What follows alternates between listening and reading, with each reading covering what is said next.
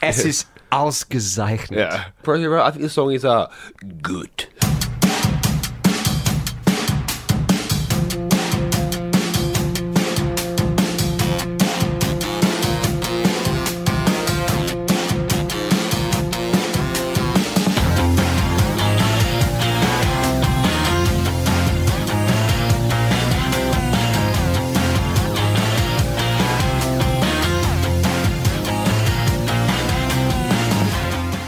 Go to church just to signify, trying to make a date with the neighbor's wife. Brother, let me tell you, just as sure as you're born, you better leave that woman alone. We are Hottest 100s and Thousands, and we have taken control of your radio station. This is the podcast in which we talk about the efficient songs that have been deemed hot enough to be in the Triple J Hottest 100. My name is David James Young, and I am one of the four voices you're going to be hearing for the next hour or so. Joining me once again, Nathan Harrison, Hi. Adam Buncher. Well, now I can't. Yeah, I was, yeah. gonna, I was gonna go full German. No, go, Please, go, I do it, insist. go, go. I'll save do it. it. I'll save it. Bitte, Adam, bitte. and Andrew McDonald. Tog. Love it. Love it. Now, why are we talking like such crazy people? I hear you ask. It's called German people crazy. Yeah, we just got cancelled in Berlin. Yeah. It's over. Yes, indeed. We are taking you to Germany for the first song in this episode. At number 90, this is Rammstein with their take on Depeche Mode's Stripped. Come with me into the trees. We lay on the grass and let hours pass. Take my hand, come back to the land.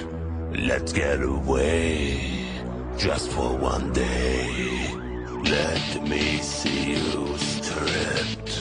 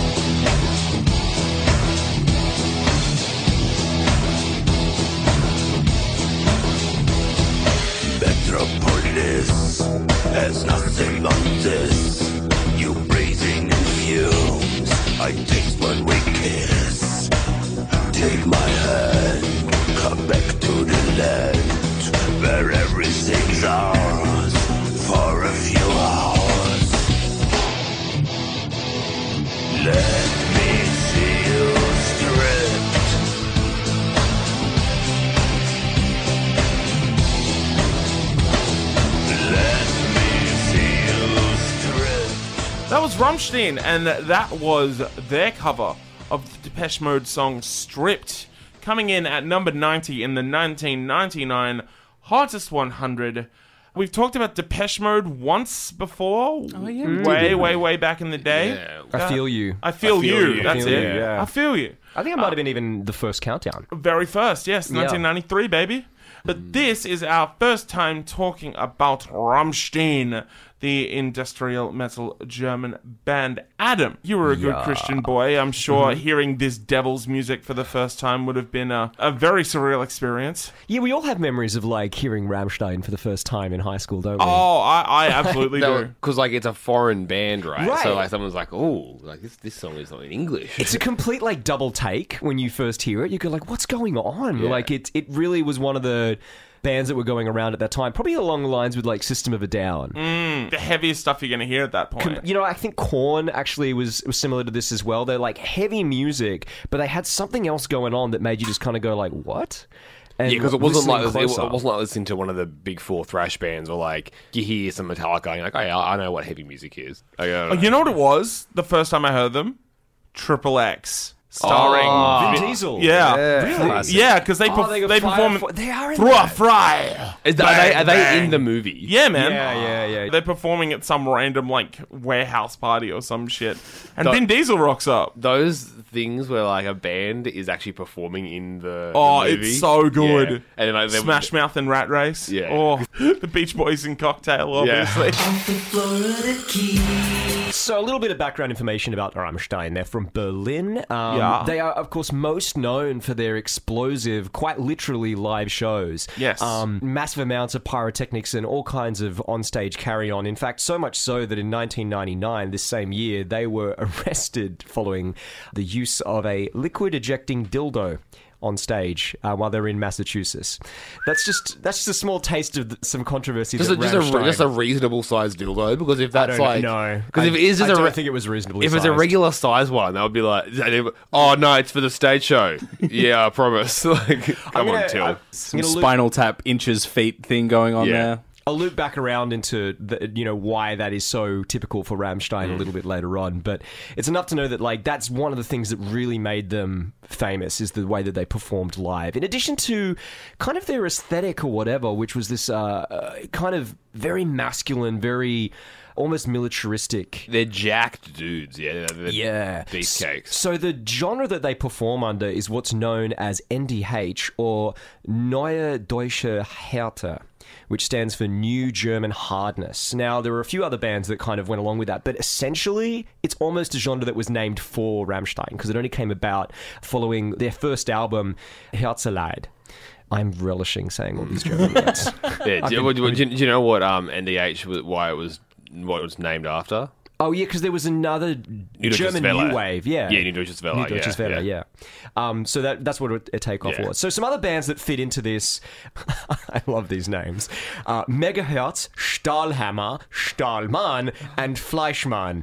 The joke that comes from that is like, there's also Fleischhammer, Megahammer, Hammermann, and Megafleisch. Those- Man, man.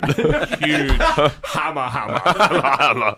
Uh, what you're talking about is basically like some kind of forms of electronic music, that really industrial style guitar, and that kind of really hardline kind of image. Now, that kind of landed them into a little bit of trouble as well. It didn't take very long for people to kind of go like, Rammstein, what are you guys about? Like, you're giving off a little bit of a Nazi vibe here. the, the video for this song Well, that's Didn't right. help. Well, I mean, this song, right, even though it came off this Depeche Mode tribute record tribute record, which was called For the Masses, for the masses. which also featured uh, Smashing Pumpkins, Veruca Salt. What did Pumpkins cover? Reach out and touch faith. Oh, that'd be that'd be a ripper. Uh, so on for the masses, the Smashing Pumpkins did "Never Let Me Down Again." Oh, Uh, okay. the Cure did "World in My Eyes." Oh, I have to hear that. Uh, Veruca's Salt did "Somebody." Sure. Uh, Deftones are on the tribute album as They well. They are. Deftones are Interesting. on there. To Yeah. have and to hold. So yeah, the clip, the thing that made them controversial um, was it was incorporating footage from a 1938 film called Olympia. It's pretty much all footage from Olympia. It- yeah, it, it is. Um, That's now the- that's a co- very controversial film because Le- Leni Riefenstahl. Yeah, Riefenstahl. Yeah, Nazi propaganda movie. right, focused around the Olympics. How whatever. jacked Aryan dudes are at the Olympics. And the film itself is like critically acclaimed in terms of its film techniques. Dude, she was super groundbreaking as a director, right? And a cinematographer. Right. That's like her main one, Triumph of the Will. It's like Birth of a Nation, the KKK hero movie from America, which is literally about the KKK being heaps awesome and it's fucking ridiculous. You, you, you, you should never watch them as entertainment, but both Birth of a Nation and Triumph of the Will and Leni Riefenstahl's general career, if you're interested in cinematography, they're worth fucking being like evaluated for their form. But you have to like just a, just a probo fave, Leni Riefenstahl, the, the, the OG probo fave, Guilty Leni- pleasure. guilty Oh, pleasure, Leni Riefenstahl, insanely Nazi guilty. propaganda. and Rammstein defended themselves through using Yeah. those kind of mm-hmm. arguments. saying the aesthetics are important. But also, I think it links to what the song is about to some extent as well, because stripped in the context of this song is not talking about being naked. It's not a sexual thing. It's, it's it has that kind of level to it, obviously, but it's more about getting to know someone in their truest kind of core, not being affected by society.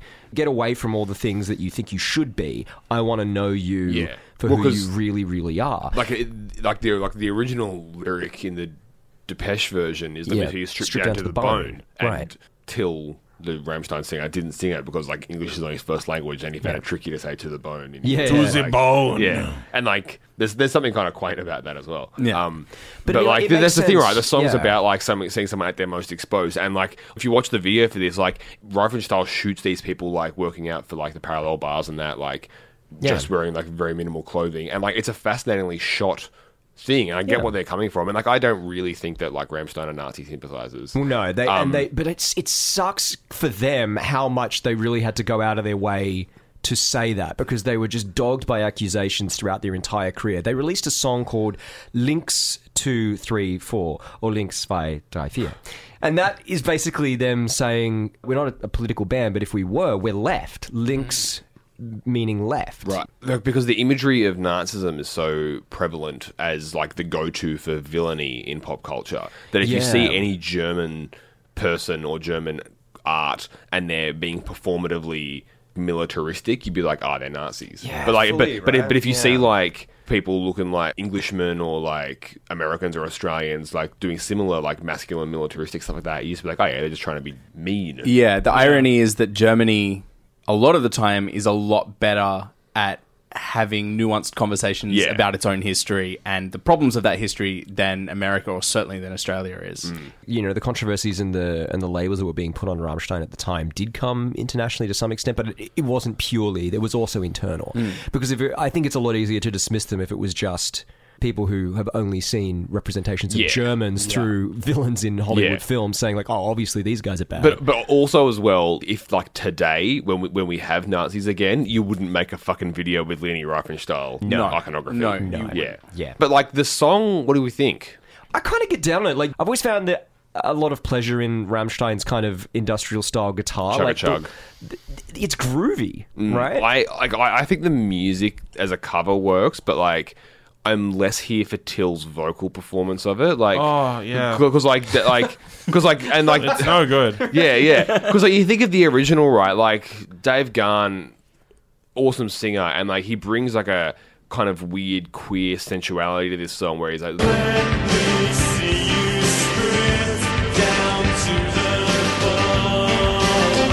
and then compare that to like, "Let me see you stripped," and it's just like, you just Dude, did that really well. he did that, yeah. It's just a really good impression. yeah, um, like I It's so funny because like he'd have the words up like doing karaoke. and Yeah, just like just leave that whole bit Yeah. there. Let me see Yeah. you strip. It's- He- he's missed like a good chunk of the chorus there. it's, a, it's a real like mic to audience moment. Dunker. Yeah, Docker. Es tut mir leid. das kann ich nicht. But like obviously, like the way Rammstein work and the way Till sings is, is obviously in a super deep, like baritone, gruff, like almost Tom Waitsy affected, like guttural hmm. performance, right? Hmm. And then uh, obviously the, he's not going to change into crooner mode for one Depeche Mode cover, and obviously they must love Depeche Mode to want to be on a fucking tribute record. Yeah, Um, sure. Yeah, they But- were a big influence. Yeah, like the, the music works to, to the, as much as it's going I think to. it works pretty well. Yeah, I, I think it shows that there's more in common between the two sounds than you might immediately Yeah. assume. But no, I agree. The voice, I'm just like, I just don't want to listen to it. Yeah, yeah, that's And- the thing. Yeah, Something about it, though. All listening to it does is remind me that I'm not a big Rammstein fan. Yeah, it's almost like it's pantomimey in how it just feels really big and over the top. And I, I guess I that's just not what I go to for vocals ever. The vocals really undo it for me. If I'm going to Rammstein, I'm going to them harder. I love stuff like Reise Reise and uh, Kein Lust uh, and America? uh, Feuer Frei and stuff like that. Like this just feels just very plodding and very just meandering and like oh it just it doesn't hit me at all. Like yeah and that vocal delivery just really feels off. Like it, it doesn't suit the song really. It sounds like if you told someone to be like do a joke version of Rammstein covering Depeche Mode. yeah do the voice. totally Yeah. yeah, That would be a good like brief though if you were putting together a tribute album. Go over the top, make it really like It's so the joke version of you doing this tribute album. Because you guys are a joke. So. Oh. you joke about that, but the question of how seriously to take Rammstein has always been Yeah, something right. that I haven't really known where to sit with it. Yeah, because true. it's because it's so easy to kind of dismiss people who kind of laugh with it. I think even though I think enjoying it lightheartedly is definitely a way you can enjoy it, but it's mm-hmm. like I don't know whether the people are just kind of going like lol Germans.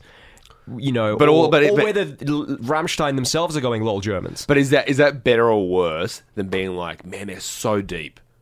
God, yeah, you're clever. right. Like- yeah, yeah, Yeah, because like I've I've I've seen them live at the Big Day Out once many years ago. They don't and, take like, themselves entirely seriously. No, they they joke about Absolutely. like Yeah. you can't have like flamethrowers on stage while you sing and take yourself fucking seriously, Ejaculating right? dildos. ejaculating dildos on stage. Like obviously they're having a laugh about it all, Yeah. but like I'm sure they are like sincerely dedicated to their craft. Oh, like yeah. they must like they sit down and compose songs and like write like chugga chug riffs and Till has to put the voice on. Like Go on, Till. Do the voice. the voice. Um, I've heard a bunch of their records and stuff, and like I, I don't have like no time for them, but like I never think to listen to them. You're right. It, it's just that Nathan was like that, that over the topness. If it was like performative heaviness, like as like how heavy could we be? Let's do this like That's a great way to put it. mm, chug a chug deep. Blah, blah, blah. It's funny, right? Because I wouldn't say that about like even heavier music that I like, right? Like like Meshuggah don't sound Yeah. like performed heaviness, and Meshuggah are a heavier band. It's theatrical heaviness. Yeah, that's the, that's the exactly right. yeah, It's that- yeah, yeah, yeah, performative like theatrical Yeah, heaviness. yeah. And, and and it creates a distance to how I can consume that. just a different way. It's Yeah. a different different way of listening. yeah, applying that style of music to a Depeche Mode song. Like the band responded very positively to this and said that was really cool how different it sounded and that and like that's cool for like them. I'm, I'm like you're not going to shit on a band going on your tribute record. That's Yeah. fucking, Not good. Not You guys good are enough, idiots. guys. You probably like terrible bands. Yeah. Could you imagine? Bullying. That would have been hilarious. It's just like, eh, not good enough, guys. no thanks.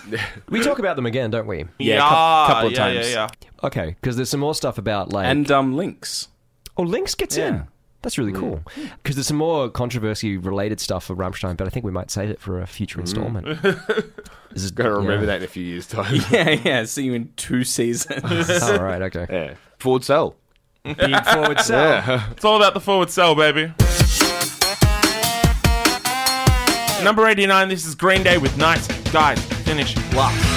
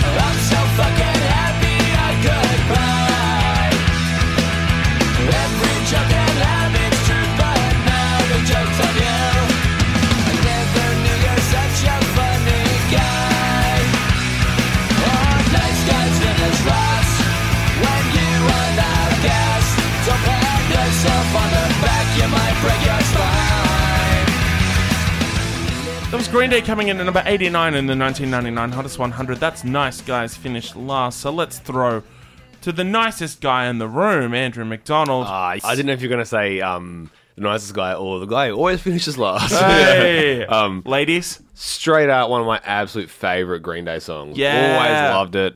I, first heard it on the um, the International Super Hits Best of. Ah, true, Um, yeah, but yeah. It, it, originally it was it was the fourth and final single from Nimrod, the record we've spoken about previously. It's where Good Riddance, Time of Your Life comes from, Mm-hmm. um, and it was also it got kind of big because it was on the Varsity Blues soundtrack. That helped to give it a bit of a push. Is that the one with James Van Der Beek? It's a football movie? It is a football movie. yeah. I don't Does know. he play the football? James Van Der Beek as It's the, full football. I don't know. Van de As Beek. The Rock. Yeah. like Billie Joe and Great Fallen band all working together really tight. But what I love about like this, it kind of it starts off. You think it's going to be a song about like oh poor little nice guys, uh, like a sympathy, like a proto neckbeard kind of sympathy kind of song. But then like the second verse and also like the awesome line, "Don't pat yourself on the back, you might break your spine." It's just being like, "Look, shut the fuck up, man. You're not a nice guy. Shut the fuck up. Like you're Yeah. a stooge." And like I love that. Works fun. This is what I want my pop punk to be. Gets in and out real quick always been one of my favorite Green Day songs. Totally here for it, man. I Yeah. agree wholeheartedly. Like, I can't help but air drum along to this song. you Yeah. know? Like, Tré Cool always is one of those, like, he's a great air drummer. Yeah, Like, he's good to yeah. air drum too. And um, who, is, is it Mike Dirnt? Is Mike he Dirnt, the bass player, yes. The Oh, he- and he- oldest yeah. looking man in the world. That's the funny thing, though. He, he has looked- looked the yeah. exact same for 25 years. That, that's, how, that's how you do it, man. If you look old when you're young, you never look old. Yeah, So, uh, he just pulls that off. Or you always look old. nah, mine makes sense. Um, it catches up to you, man. It Don't catches worry. up to you. That's what it happens. But yeah, there's a really good energy here. It's a super simple, fun, catchy song. The harmonies are great. The drumming's great. Yeah, it's just super easy, super accessible. I can definitely see like why this song, out of all the songs of Nimrod, has stuck. Uh, another little bit of trivia about Varsity Blues uh, features Jon Voight and the late great Paul Walker. Bring up the slideshow. Would that he could be here. Right? This episode, I, I really Would that this podcast were a time podcast? Yeah. Look, I didn't. I didn't think he'd be coming up again so soon, but I'm so happy we got to see him again. Did we mention Paul Walker on mic last week? I really don't hope think so. we did. I mean, I mean, that was off mic Paul Walker chat. Yeah. If you want to get involved in our Paul Walker chat, just simply donate to Patreon for the special Paul Walker apps. Our Patreon. Just write into never forget Paul Walker at AOL.com. Good video this summer. Watching it on Rage and Channel V. It's Oh, like yeah, that- sta- staged like a football match. Yeah, yeah, yeah. It starts yeah, yeah. off even with, with like a which a ties into the Varsity Blues Yeah, thing. Yeah. It has like a, a commentator at the start talking about like, like it's like Green Day Stadium. The mere mention of it makes the band sound like they're a football match, kind of like that. People cheering for them and stuff, and like they're like getting ready in the in the lockers and that. And then when it's done, Billie Joe has like a talking heads moment to the camera. It's just like, yeah, man, we gave it all 110 percent kind of thing. And the commentator just like, Punk rock is a rough and at times cruel music. It is not nice. In punk rock, nice guys finish last. lean into the cheese. It's, yeah, I remember of loving it 10. as a kid. Yeah, Oh man, there's some cool shit on this soundtrack too. the Varsity Blues soundtrack Yeah, or the yeah, yeah. Nimrod soundtrack. Run like the other thing that I remember from this soundtrack was the song "Run" by Collective Soul, which was one of my favorite songs growing up. Another song, unfortunately, we don't get to talk about it, but I had the CD single for that song. ah, well, you're still at two then, buddy. yeah, yeah, yeah. Yeah. How do Still you at guys, two. how do you guys fuck with this? this is all right. I don't remember it. I, don't, Yeah, I was right. never into Green Day as a kid. Didn't grab me that much. I was surprised when you're like, "This is one of my favorite songs." That's so weird to me. Yeah, me Uh, too. to me, like having Green Day as a part of your childhood is as synonymous as like watching The Simpsons. To me, like everyone growing up had a, at least International in- super in- hits. international super hits, and you know they watched The Simpsons. They watched Cheez TV in the morning before they had to get the bus. And you miss You know. out on the end. Dragon Ball Z. You're Yeah, relying, you're, you're yeah, relying on your brother yeah, to tell you how it ended. All he that shit. Forgets. rely on the like what happened last episode at the start of mm. each episode. Which, Yeah. to be fair, a huge Is most of portion the of. Dragon Ball Z, nothing happens. yeah, Yeah, just- they just it's a scream lot it of out. powering up. Mike Dirnt always looks like he's Super Saiyan. But this is fun. Kind of surprised though, like because it didn't it didn't grab me. It doesn't. Yeah, like, right.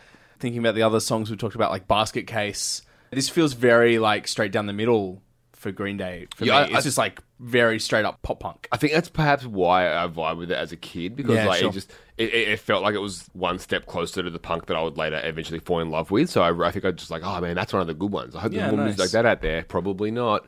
Turns out there are a couple of tracks that I like it. Um, yeah, yeah. yeah. No, it's fun though. Yeah, it just. I was like, Yeah, oh, right. This is this is fine. Well, I, I, partly that is nostalgia, of course. Like I heard it when I was fucking ten or whatever. Yeah, but good that you know we've already talked about two soundtrack uh, songs this countdown already. Year of the soundtracks, I think. Absolutely Kicking wild. on, yeah. It's coming back, baby. The, other- the other one was la- was PAL last week. Yeah, wasn't it? yeah, yeah, yeah. Blair Witch Project. Blair Witch soundtrack, yeah, Yeah. So the the watch list so far is Blair Witch and Varsity and Blues. Varsity Blues, the big two, baby. Yeah, the big two. That's a good double feature. Late night double feature picture show, baby. Uh, At this point, having talked about Green Day as much as we have, I feel like anytime Green Day pops up, it's just kind of like a nice little intermission be- before I have to actually seriously think about anything. Yeah, you're just like, ah, yeah, 'cause oh, it's you- Green Day. Oh, I like Green Day. And you can and you can like just say this that you can just be like, yeah, man, good bass riff, the band work, Billie Joe's vocals always in great form. Fully. You, I Yeah. just, I you can just like kick back and go, Yeah. like, ah, I just enjoy Yeah. that Green Day. They know here their shit. again. yeah, I agree with Nathan. I don't think this is like one of the stronger Green Day tracks that we've talked about, but everything that you love about Green Day is still here. Mm. So, and as you right, like you rightly pointed out, that don't pat yourself on the back, you'll break your spine. So, Yeah. so good. Yeah. like It's awesome. great. It's, it's like it's like a, the proto. There's no way I invented it, but I can't remember where I took it from. And I say it all the time that don't break your arm when you're jerking yourself off. When someone's like super into like centrist libs online. Right. Yeah, it's the same kind of thing though, right? Like the idea of being like the show offy version of being happy, right? Like you, you want everybody to be like you like it's a craving praise or to everyone know that you've done a good job or been a nice guy. Being happy is not the way to get praise. No, man. the way Be, to piss people off. yeah, just be a sad guy. Yeah, yeah. Get, get sympathy instead of congratulations. yeah, pressing out plus 15. Jeez, I'm pressing.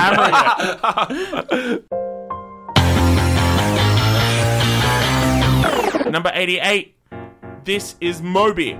From the album Play. It's Run On.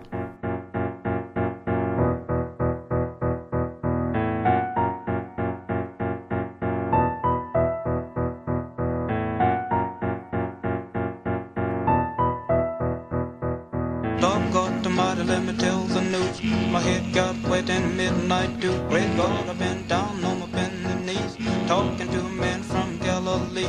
My God spoke and he sounded so sweet. I thought I heard the shuffle of angels' feet. He put one hand upon my head. Great God, the mighty, let me tell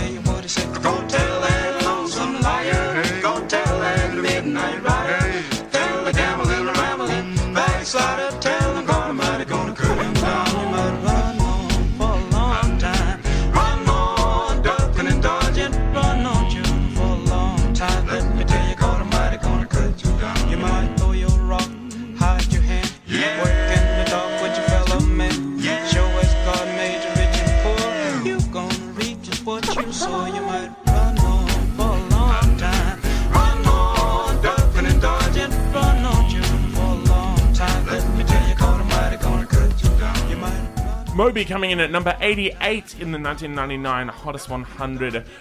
That's the track Run On, uh, which samples, of course, God's Gonna Cut You Down, which is a traditional blues standard, uh, which also kind of became more popular in the 2000s thanks to a Johnny Cash version that was doing the rounds. But this, uh, we're going all the way back, uh, as Moby was wont to do. A lot of crate digging on this record, this album Play, which uh, ended up being one of the biggest albums of the 90s, even though it came out in 1999. It's a real game six, just get in there, just right, right as the as the siren's about to go. But he fucking did it. Nathan, hmm.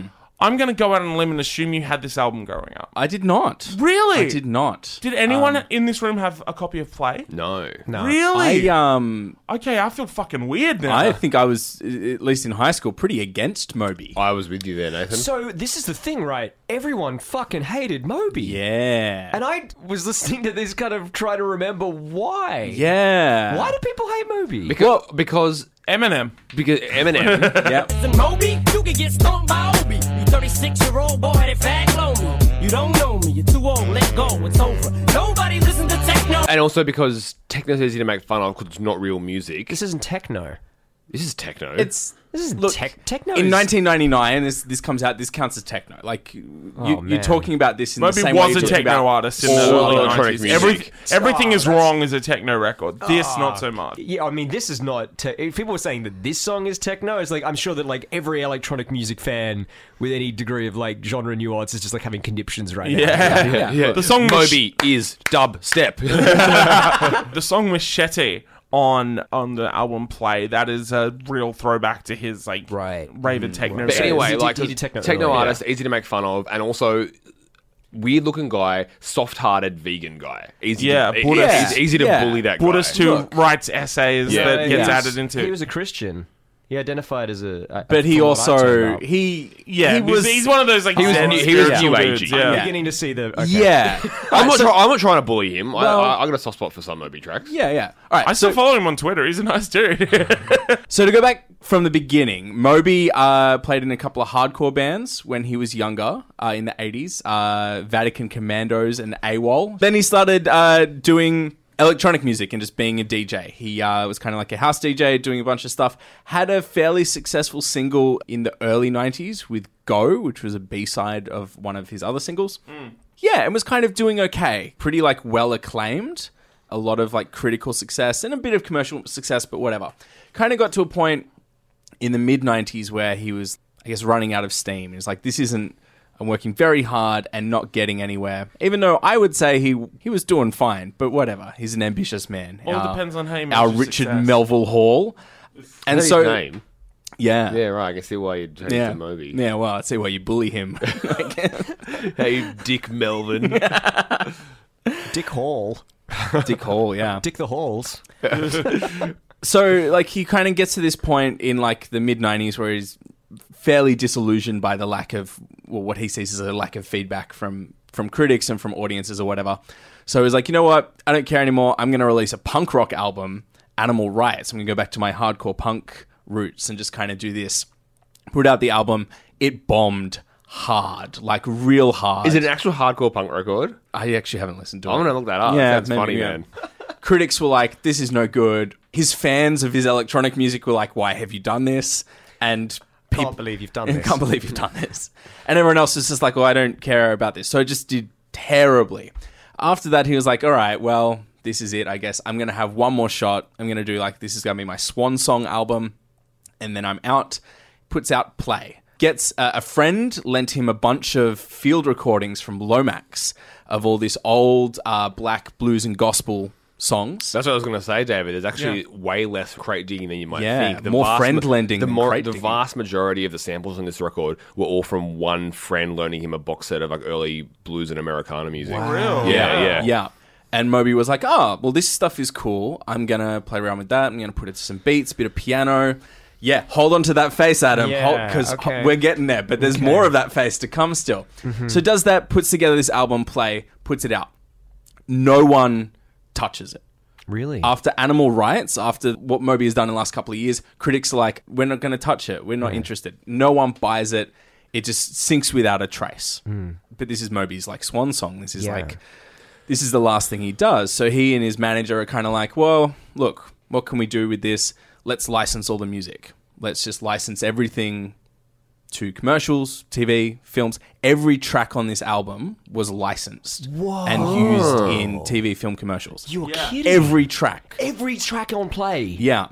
Then, after a little while of all these songs being out there and being used in things, people are starting to like, oh, these songs are all right. You know, Run On is pretty cool. Body Rock is pretty cool. Porcelain is pretty cool. Then, slowly, Play starts selling copies and selling more copies and selling more copies. And then all of a sudden, He's like, psych, I'm keeping being a musician. yeah, I'm staying in the game because Play is one of the like highest selling albums of the 90s. Uh, but weirdly, over a really like sustained time. Like it Yeah. wasn't an explosive release or anything. This was like because of like aggressively licensing out all this music. Wow. It kind of just perforated through and, and people found it in different ways and then and then bought it. I can see how people would count that as a strike against Moby to some extent as well. A little bit, right? Yeah. But I don't know if that would have been a known reason. Yeah, No, yeah, like, yeah. I don't It think. definitely would be more like you can't tell me not to eat meat. Yeah. yeah, and, and, and also like, Upfront. why don't you just play your own music rather than just stealing Uh, things? Well, but kind of though. I think there's a really strong argument to him centering black voices on this album without crediting them in any way. And also without knowing their significance. Yeah, Because- this this song particularly run on. He was like, "Oh, I didn't even know that it was like a a significant gospel song or Yeah, whatever." I- I- that feels off to me. I, I think that's modern day is and modern day evaluation of it. Like I think that yeah, sure, like there, there is a problematic read of that, and in the history of white musicians appropriating black voices. He's one peg in a long, long motherfucking line of pegs, and I get that interpretation and that that read. a giant But Hills hoist. I, I, I never thought of that. That's fair. I think it's worth God damn it, he has an giving him a N-word sli- tattoo no, or no, something, giving a doesn't he? slightly shorter leash for him for that stuff because he was so outspokenly woke, Right. and made that such a big part of his. I want to say I don't think I knew what a vegan it's- was before I read the liner notes Right? of Moby's album. Yeah, Really? Yeah. Yeah, wow. This is like 1999, 2000, dude. Like, Yeah. buying that album and Yeah. reading that for the first yeah. time. Like, Hang on. Huh. Does he go on like a, a bit of a, a vegan thing in um, the liner notes? he's got a couple of essays in the in he's the, he's in big the through his booklet. liner notes being um, political statements. Oh, yeah. really? There's a great TISM track where they make fun of him for it. Oh, right. Um, so, so there is that. So part of me is like, There's a tism do we let him off as much as anyway? Interesting. That's Moby, whatever. For- Okay, right, You know, yeah. up to this song, I guess. Yeah, For yeah, me, I didn't come to it at the time, and because of the exposure and and I think the people around me that liked it, I was just like, "Oh, I like punk rock. I hate Moby." Also, Eminem Yeah. made fun of Moby, and you know, whatever. Not realizing Moby was more punk rock than a lot of the Well, bands we were exactly, liking. exactly. But this song is so good. Oh, It's I'm fucking really fantastic. glad This you is fucking such a got to, ge- yeah, I know. I- it's a- it's a yeah, long no, way I get round, it. Yeah, yeah, but- but, it, it fucking rules. It's so It's so good. Yeah. He Yeah. like he really is very good at knowing just how much to do. Yes, fully mm, that. There's like there's, there's not a lot going on, and there's kind of a lot of across a lot of play. Like there's the beats and piano are pretty stripped back. He knows just how much to do. And it just takes every cue from the sample that he uses. But god damn it, man, the amount of seriously repositioning and beat matching he does with the vocal track to the beat is ridiculous, Yeah. man. Like, Oh, go right. back and listen to the original. He's done. Oh, the like, original's beautiful. It's, it is too. beautiful. It's a beautiful song. When you just hear the voices alone, because it's just Yeah. a vocal Yeah. track. Run on for a long time. Run on, ducking and dodging. Run on, children, for a long time. Let me tell you, God Almighty gonna cut you down. The different dynamics and sounds, and just the range of different uh, frequencies that are covered just vocally. Oh, the, the particular kind of texture that's created through what it sounds like by the recording technology. Yeah, Yeah. it's the best man. Mm. But also, like, it's amazing how far, like, what you would call Christian music fell, man. Because old school gospel is just the fucking best, man. Like, Yeah, it's like I, I I- I get why if you would walk into a church and be hearing like. "God, I'm cutting down," or like "Oh Happy Day" by a yeah, bunch the of old landmark, all that the- sort of shit. Hearing yeah. a bunch of choral singers singing that together and getting on their feet and Oh, stomping. this Jesus seems alright. Yeah, but like, but if but if you're sad and you're lonely, that's why you like, and you go to church. I fucking get it, man. Yeah. Hey, maybe like- 50 years from now, people will think that about like Relient K. They'll be like, man, Christian music's fallen so far. Back in the day, you could go to a Relient K, K gig. concert. yeah. Switchfoot used to dare me to move, man. Yeah. Beautiful original song, and just like it's so ridiculous how amazingly he's matched all these like like repositioning the vocal Oh, tracks and even everything like that. It's- crazier. He did it all just using samplers. Yeah, yeah. It's not. Like- there's no computer involved. Yeah, uh, like- whatever. that's a painstaking fucking effort. Like, even with the assistance of computers on um uh, fucking "You've Come a Long Way, Baby," like it's still primitive technology at Yeah. the time. Oh, like, seeing guys like doing stuff that we could pretty easily do on our fucking laptops now. Like slaving away to make this shit back in the day, it really gives you a sense of appreciation for like the effort that they've gone into to make it happen that's one of the things that's always stuck with me about this record. It's just like there's so many moving parts, and like Moby obviously had like a big vision for all of these songs, and like the sample work is unreal. The instrumentation that he adds in, like the like the bit of slide guitar that he adds in, is so good, you know, and the the vinyl scratches and stuff like that. He's just got everything on fucking lock. I think this record is incredible. It's coming up to the 20th anniversary, and and I've been spending a bit of time going back and revisiting it, and holds the fuck up. I will tell you that much. Of like of a lot of the giant like dance records that come out around this time, like this is one that I've spent a lot of time coming back to over the years, and I'm always happy to hear any of these songs, like the big songs, obviously when they come on. And yeah, this might be my favorite of all of them. Like, uh, yeah, this was a Rage discovery as well. Like, I remember the video pretty distinctly. Like, uh, very artsy, very weird, very funny video. Uh, the video for Honey as well is absolutely incredible. The editing job on that is insane. I always Uh, remember the video for Body Rock where the guy dancing with the fire. yeah, oh, that's a Yeah. sick video. Oh, and the the uh, animated video for Why Does My Heart Feel So Bad? That is the Oh. first song. Why does my heart feel so bad by Moby? Is the first time as a kid I remember being bummed out by music. Yeah, it's hmm, just like, oh Yeah. oh my god, it's And look at you now. I remember that. I remember. I remember as a kid as well being like, "Why do you want to hear this?" I'm getting. Yeah, I I'm know. getting It- oh upset. my god, it Yeah. fucking Yeah. got Yeah, me. It yeah. got me in the feels, dude. That and Viva Forever by the Spice Girls. Those songs got me in the feels as a kid, man. I just got dragged so well then. I'm sorry. it was a good drag, man. You gotta. Yeah. that was perfect Yeah. character That's assassination. a big RIP. Just like getting like getting really upset and emotionally hurt, and be like, "Look, gotta pay the drag. It's pretty good. Gotta pay the drag. Big mood, fam."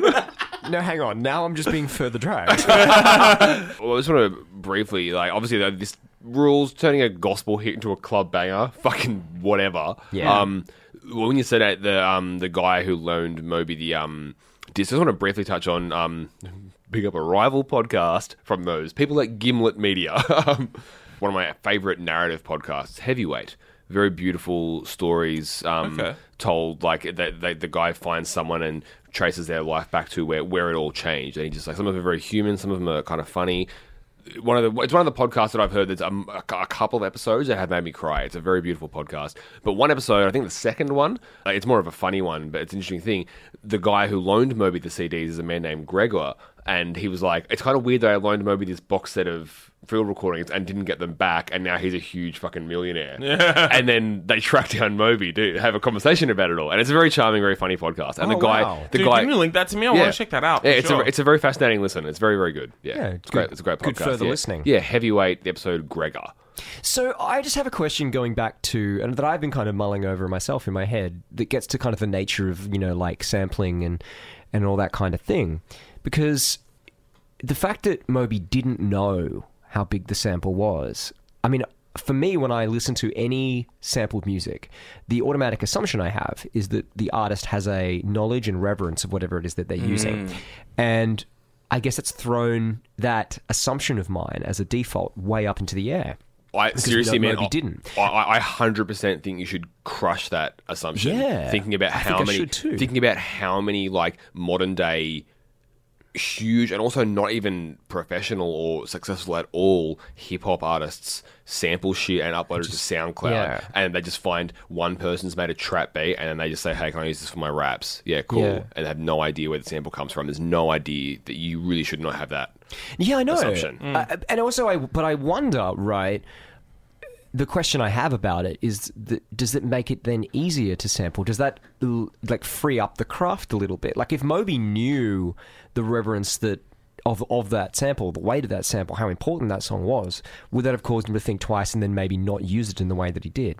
And so then does that then mean that in the nature of that kind of sampling music, there has to be that kind of distance? These are just kind of hmm. questions that I've been Very thinking interesting. about. Yeah, yeah, you know what I mean. Initially, I was going to say, yeah, perhaps he wouldn't have made the song, but then I also thought, you know, there have been numerous times when I've heard a song and be like, "That's a really beautiful song," and then I have also thought, like, "Man, that'd make a good beat. That one beat would make a good beat." yeah. Not that I'm a fucking electronic musician, but like, I think Not that yet. Electronic musician slash novelist. That's novelist. The first, the first person ever Plus to, actor. to sample their own Yeah, novel. to, to make to, yeah to make a vaporwave record called the Greater Gatsby OST. um, maybe he wouldn't have done that, but also I think that if you are a sample-driven musician, you listen to music in a very different way. As I remember true, reading yeah. Mm. an interview with um, Greg Girl Talk. Gillis, Gillis, Gillis, yes. yeah, Greg, Greg Gillis, Gillis. who's who's Girl Talk. Whatever. please release a new. If Please you're listen to Greg, record, Greg. please Come come, on, on. man. Where that It's album nine- is. It's been Come on, nine man. years. Greg, for God's Yeah. sake, we can Just an only listen to NEP, the album anything, sometime. man. Um, Come on. Just one track. Yeah, but uh, I remember hearing it, reading an interview with him where he says that listening to listening to modern day pop music for him, his work has kind of sat some fun out of it because it feels like research. Yeah. Oh damn. Yeah, which it would, right? So I think that if you're a sample driven musician, you listen to music very differently. Like when you're looking for music to make your own music from, I think the weight of it would always be kind of like like a like a separate brain problem. You'd be like, oh, you know what? Like, Yeah. yeah, I know this is very important, but I'm doing work here. I think it's just an interesting question. Yeah, in fully like, right. No, what, it super What is. Mm-hmm. changes? What changes when you know versus when you don't know in terms of how you Mm. would make that song? And yeah, it's just in, something I've been thinking about. Number 87, it's Placebo with You Don't Care About Us.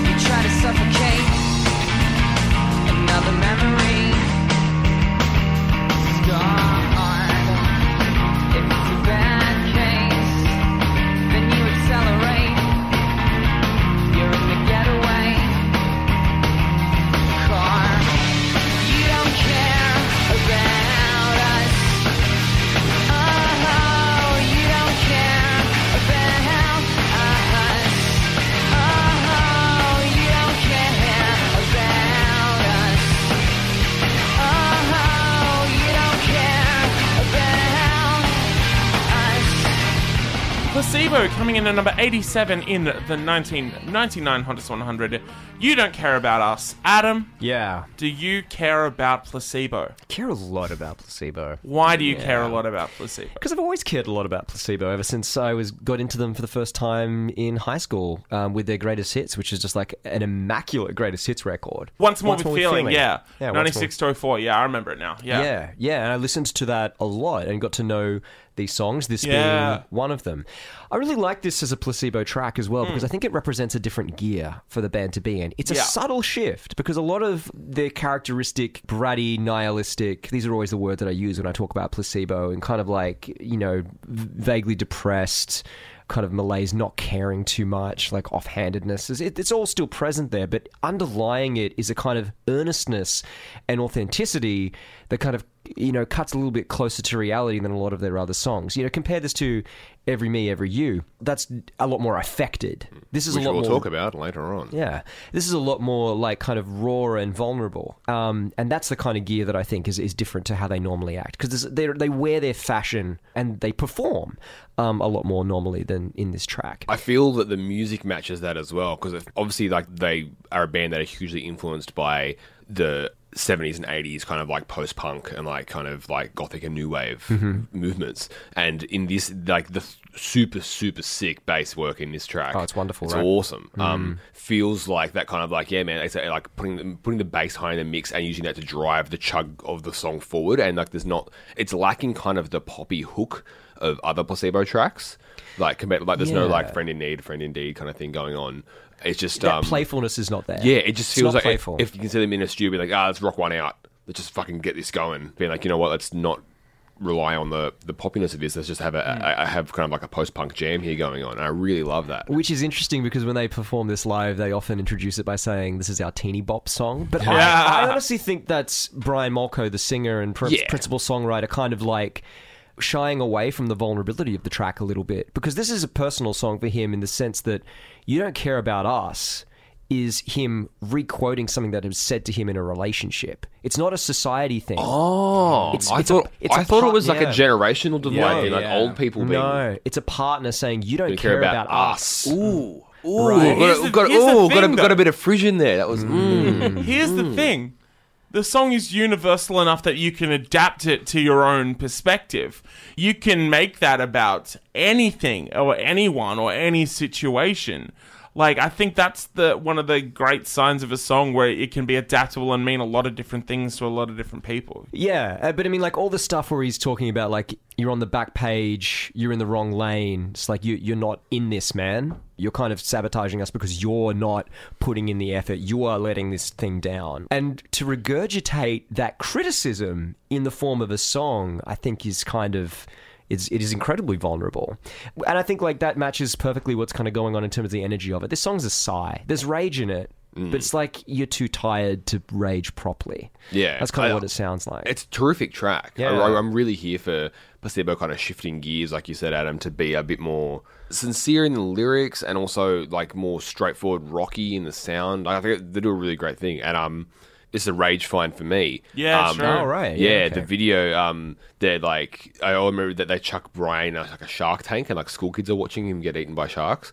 And it was one of the time I remember at a, as a kid wh- when they're like, because I knew who Placebo were as an entity, and then seeing when like they like get Brian, he's like sitting in a sitting in a cell, and he's like looking all kind of mopey as he does or anything like that. I saying that I'm just like, I didn't know I found guys hot. Oh, yeah, yeah. And that was, I think I think Like, Bri- well, this I think is something I'm going to deal with. yeah, I think Bri- I think Brian was the first. I'm sure he was a lot of people's fucking awakening Yeah. of, of changing sexuality. so cool, right? yeah, yeah, right. I'm so sure cool. he'd be so fucking into that. like, oh, big time. Yeah. he'd play it down, but yeah, he, but he'd be into it. he'd yeah. be into it. Yeah, the thing I love about this track is, I, I guess the dynamics that come in the shift in guitar tone.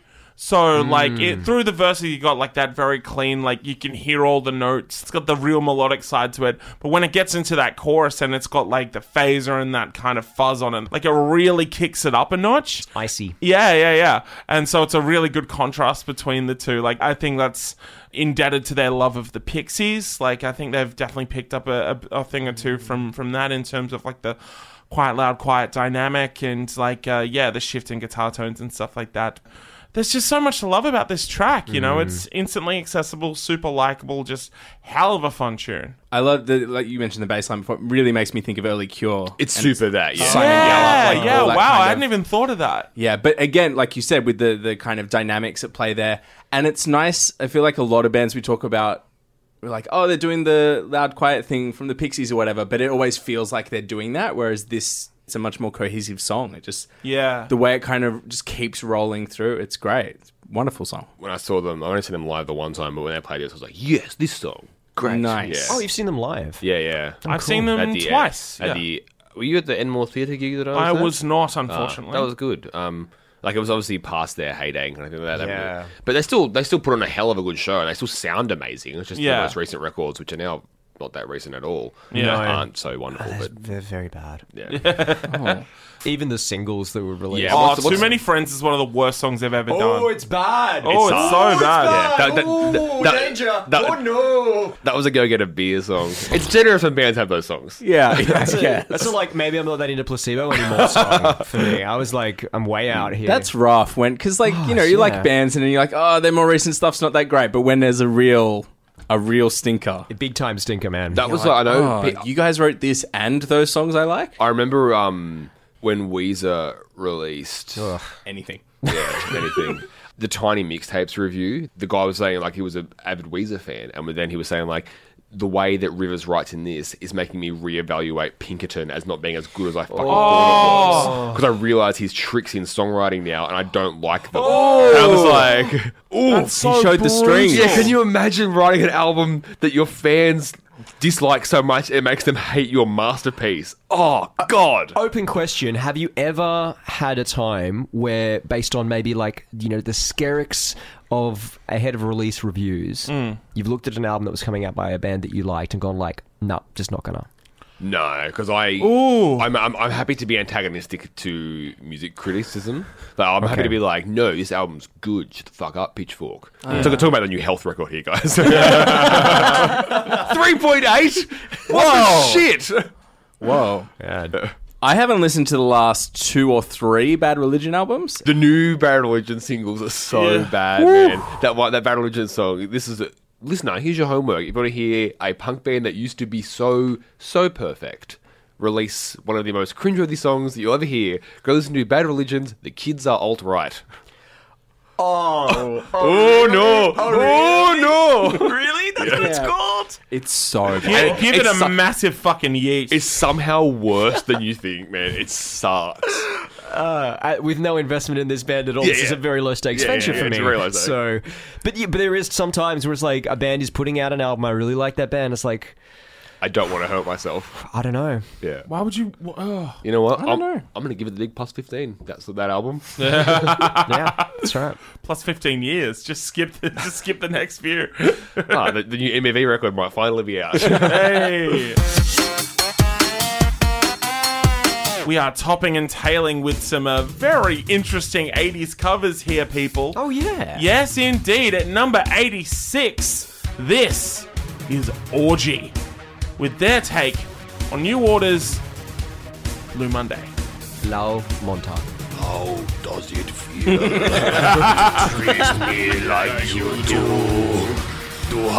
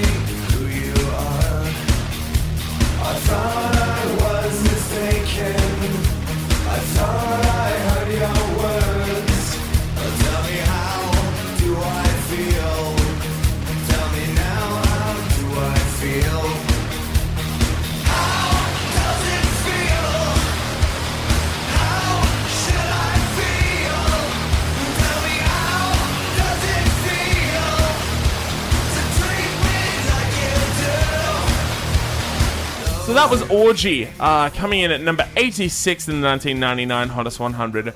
That is their cover of Blue Monday by New Order. It comes from their album Candy Ass. That is the real name of the album.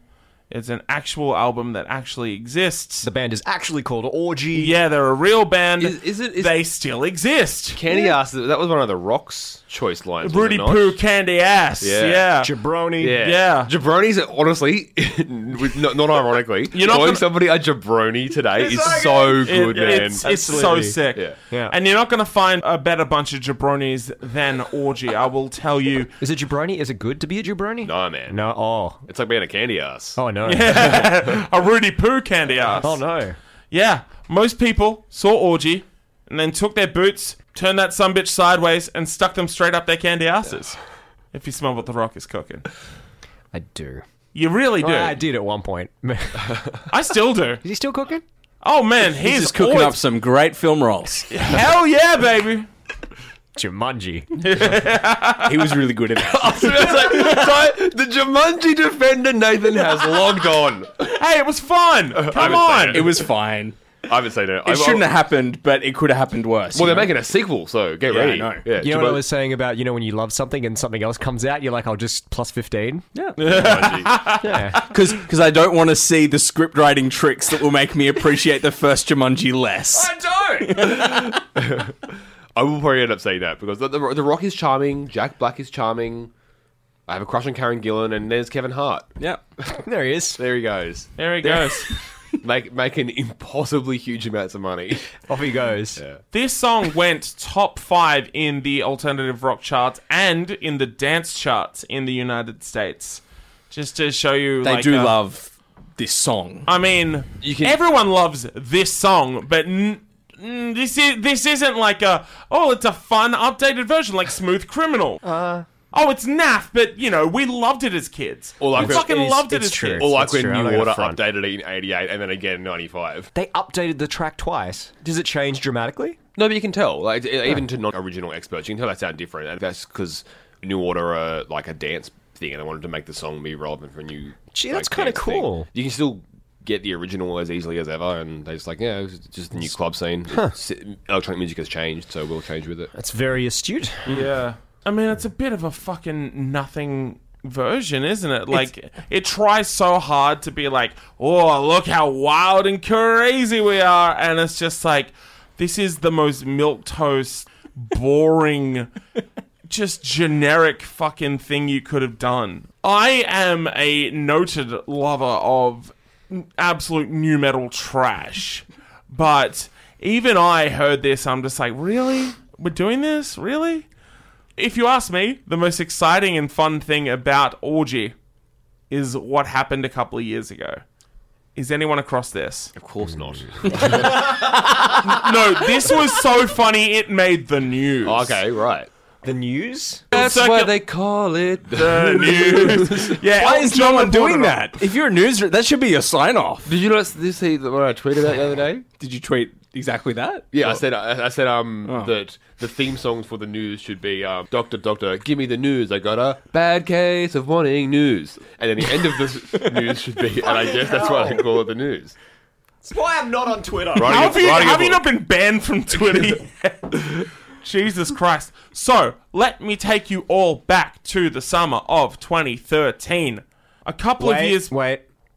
Okay, I'm there. He's there, he's there. Now, Jay Gordon, the original uh, lead vocalist of Orgy, has reunited the band in 2010. So, almost all of the uh, quote unquote classic lineup gets back together.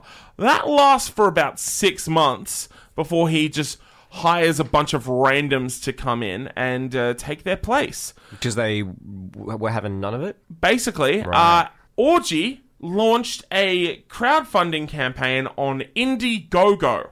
Their plan was to make a new EP and make a studio and do all this crazy shit. Make a studio, Yeah, like there was some not a studio album, a studio. yeah to to make more music in. Multi-platinum selling band Orgy is back and ready to dominate once again. Will you support Orgy in their rise back to the top? goes into the backstory of uh, of their uh, successes and how they were discovered by Jonathan Davis. Um, I'm I apologize on behalf of the Korn Enterprise. The music industry today is very different from what the music industry was. What used to be a thriving industry of large labels has now dwindled down to just a few and made it extremely difficult to be successful.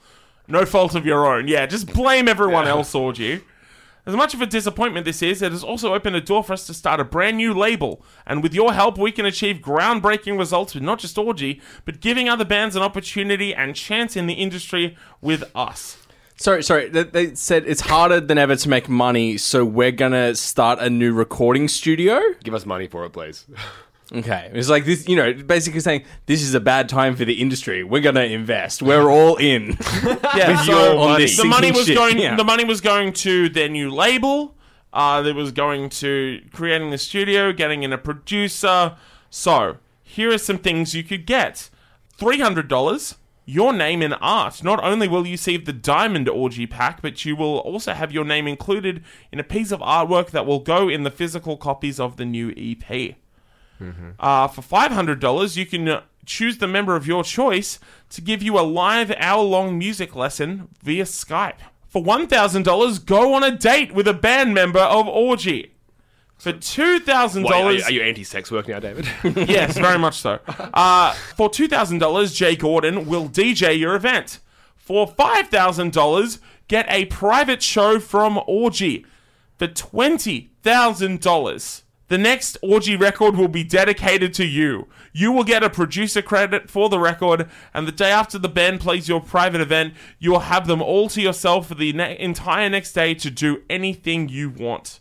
Okay, so why did these guys make the news? They were asking for one hundred thousand dollars. How much money do you guys think that uh, Orgy made on their crowdfunding campaign?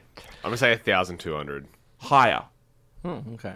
Uh, 10. 10 grand. lower, Uh, 9,000. closest, eight thousand seven hundred and thirty-nine dollars. Meaning they missed their target by over ninety-one thousand dollars. It is regarded as one of the biggest failures in crowdfunding history. And that is the single funniest and most interesting thing about the band Orgy. This cover's not great. I got one minute in and I was like, oh, I guess they're covering the whole song. It's uh, the, like Oh, they're really doing this. the, the, the worst thing about it is the vocals, right? They suck so bad. Oh, What- yeah. you feel? Like what you should do, I kinda like it. what would be better is put those vocals through a goddamn vocoder or a synthesized program because Blue Monday is meant to sound synthetic. What sucks about this is that it sounds like a bunch of dude bros jamming out to this song that they have no right to like. They don't get, they don't get, they don't get to enjoy New Order. I think this the first sentence on their Wikipedia article mentions that they're best known for this cover. yeah, Um, it was seriously big. yeah, like I hadn't heard it. It sucks. Um, it's a- it's a crappier version of a song I like. Like that's it. Yeah. The um, like if I wanted to hear updated versions of it, I would listen to the 88 or 95 updates, or even the hell, Do you have a preference? the 88 is better than 95, but the you original's go. better than all three. Oh, true. Um, the, the the health cover is- of it is quite great as well. 3.8. 3.8. Yeah, yeah. It was it was on the Atomic Blonde soundtrack, which is a very good movie. I don't think I hate this as much as you guys. I don't, I don't load Yeah. that. It's, it's, it's just a crappy version of a song I like. Is the thing. Yeah. The vocals are shit. I think Blue Monday is such a good song that even if you did it, There in is this that, way, right? Yeah, if it you- still kind of gets across the like, line. i- i- If you get that like dun dun dun dun dun dun dun dun dun dun dun do do do do do like if you do that, I'm obviously going to be on board somewhat. Yeah. Yeah, That- but just turning it into like a shitty, like down-tuned riff. Yeah. it's just like yeah. I think it works enough. I think, and I think again, I think that the source material that they're drawing upon, i- any way that you do it, is gonna, Yeah. cu- it's gonna. if if you be honor, if you honor the beat and rhythm of the original, it's never going to sound terrible. But it does Which sound I don't. Uh, they don't. They do not do. Maybe if they had ninety-one thousand dollars, they would able to be recording a better version. Could you imagine if they did an updated An update. version, Oh, an man. updated version of their cover? Yeah, Blue, Blue Monday orgy cover 2019. oh, ah, the dream, the dream. they also toured with Sugar Ray though, so Did they? That makes so much sense, man. Mark McGrath's had a couple of orgies in his time. Huh? Huh? Huh? Am I right, ladies? I hope not. I don't want him to be happy. For sex's sake. You don't want him to be happy? Not very much. good. That brings us to the end of yet another episode of Hottest 100s and Thousands. Hey, thanks so much for listening, and thanks to FBI Radio for having us. Don't forget to rate, review, and subscribe. Give us that bloody five star. Why don't you? Come on. I thought you liked us. Thanks to Sweet Potato for doing the awesome theme music as You always. are the best, mate. We bloody love you. Before we get out of here, we're going to pick our favorites and our least favorites and continue that ever continuing story of carryover champs and chumps. Adam, the floor is yours. My favorite is Run On. I'm going to make it my new carryover champ as well. Yeah, sick. I think it's really good. Um, I enjoy listening to it. I like the sounds it makes. Uh, my least favorite is going to be Blue Monday, only because it's the weakest song of the lot. Uh, it's not my new carryover chump though. Sugar Ray remains that. Yes, um, that's a that's a double from me there, Adam. My favourite and new champ is Hey, Run On by nice. Moby. Uh, my least favourite is Blue Monday, but my chump, of course, remains Sugar Ray. And also, in continuing my tally of uh, most depressed, most horny, and most genius tracks, I'm going to give Moby's Run On the new genius thing. The Yeah, Yeah, I'm okay with that. The sample Yeah, work okay is that. very complex, but That, um, that gets my blessing. yeah. But the most depressed and most horny tracks still remain Elliott Smith and Macy Gray, respectively. Yeah. and I think Macy Gray is is hornier than Orgy. Yeah, yeah, Yeah. no, yeah. No, no. She's a small one feat. woman orgy. Yeah. Yeah. I'm going to do the same thing as you guys. Run On is my new champ. Hey. Um, yeah, Orgy. I didn't like the Rammstein either, though, but I'm keeping Every Morning as my chomp. Wow, we're really in sync this season. David? I mean, yeah, snaps, y'all. Uh, I'm going to go with Run On, and I am going to make it my champ. Uh, and I am going to go with Blue Monday, and I'm going to make it my chump. Oh.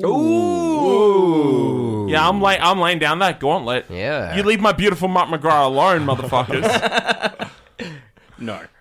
All right, until next week, on behalf of Mr. Nathan Harrison, Bye. Mr. Adam Boncher, Auf Wiedersehen. Mr. Andrew McDonald. Cheers. Cheers. Cheers. my name, my name is David James Young. Everything is good for you.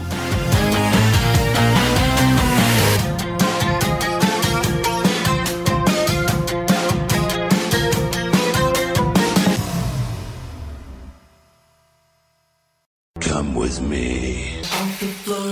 Take my hand. Bodies in the sand. Let's get away.